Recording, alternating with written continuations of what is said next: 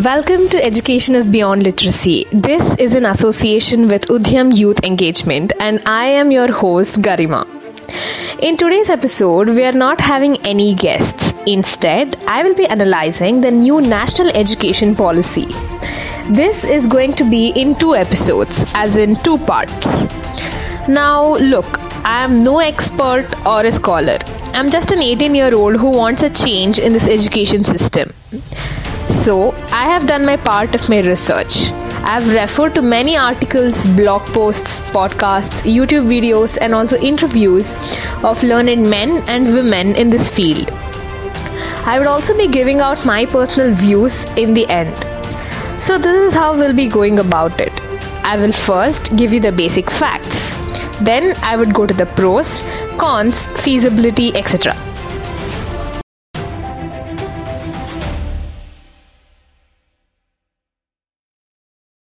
First, the background.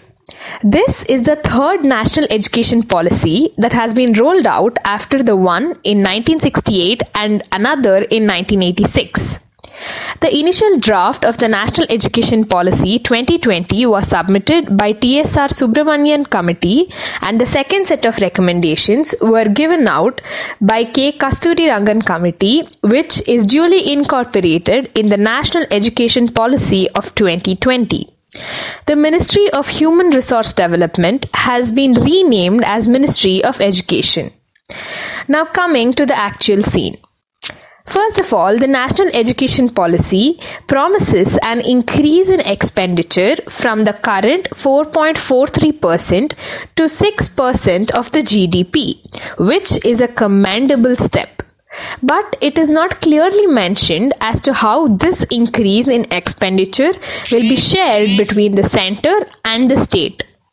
Second, the most important change is that the horizons of the right to education guaranteed under Article 21 has been expanded from 6 to 14 to 3 to 13 years. This means now preschooling would also be available in government schools, which was only available in private schools before. This would also push all the Anganwadis to be well equipped with infrastructure and become child friendly.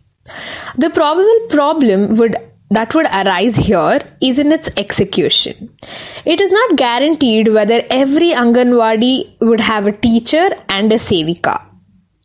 Third, the government plans to achieve foundational literacy and numeracy by 2025.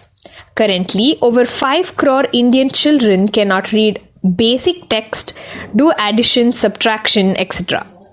It also has online resources in e-textbook on the platform called Deeksha. It also aims to bring the pupil-teacher ratio to 25:1. Speaking of the loopholes here, the e-textbook concept may not be feasible considering the digital divide. There is no definition of a basic text against which the foundational literacy will be measured. Fourth, the National Education Policy plans to have 100% gross enrollment by 2030. This would mean more than 2 crore children would be back into the education system who are currently out of it. It also plans to have school counselors and social activists who would cater to the factors contributing to the dropout rates. A unique public-private partnership is also considered. The drawbacks here are that there is no specifics regarding the counselor-student ratio, the allotment for this, and other invisible factors like child marriage, which has not been taken into consideration. Fifth, and the most important segment according to me, it is the pedagogy. It replaces the 10+2 policy with the 5+3+3+4 system. As per the rules, exams will be conducted in grade 3, 5 and 8, again which would largely be based on conceptual thinking and core competencies of students rather than mere memorization, which we all do right now. Especially for primary and secondary school, the learning would be based on storytelling, application and curiosity. Students will be free to choose their subjects, in contrast to the existing demarcation of science, commerce, and arts. This is a feature that makes me most envious, as I was not afforded this. There is also a huge encouragement for usage of local language as a medium of instruction, at least up to class 5. This is the step that would preserve the local indigenous languages of our country. But this again poses a small glitch, as a child's mother tongue and the local language may be different. Parents could also have transferable jobs, and even teacher transfer between states would be more difficult. And even the policy itself states it in a very unclear manner, as it says the local language will be used wherever possible. Speaking of parents, the National Education Policy does not demarcate the role of parents as partners in learning. It also does not cater to the existing trends, such as between 2011 and 2018, student enrollment in public schools fell by 2.4 crores, but increased in private schools by 2.1 crores. And shockingly, the kids of most ministers go to private schools.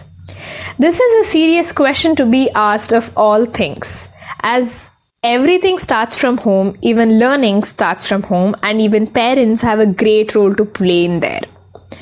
The National Education Policy does not give much attention to the Adivasi community or people who need special education. The policy tells the teachers to integrate Indian knowledge systems covering subjects like yoga and indigenous ways of learning in the syllabus.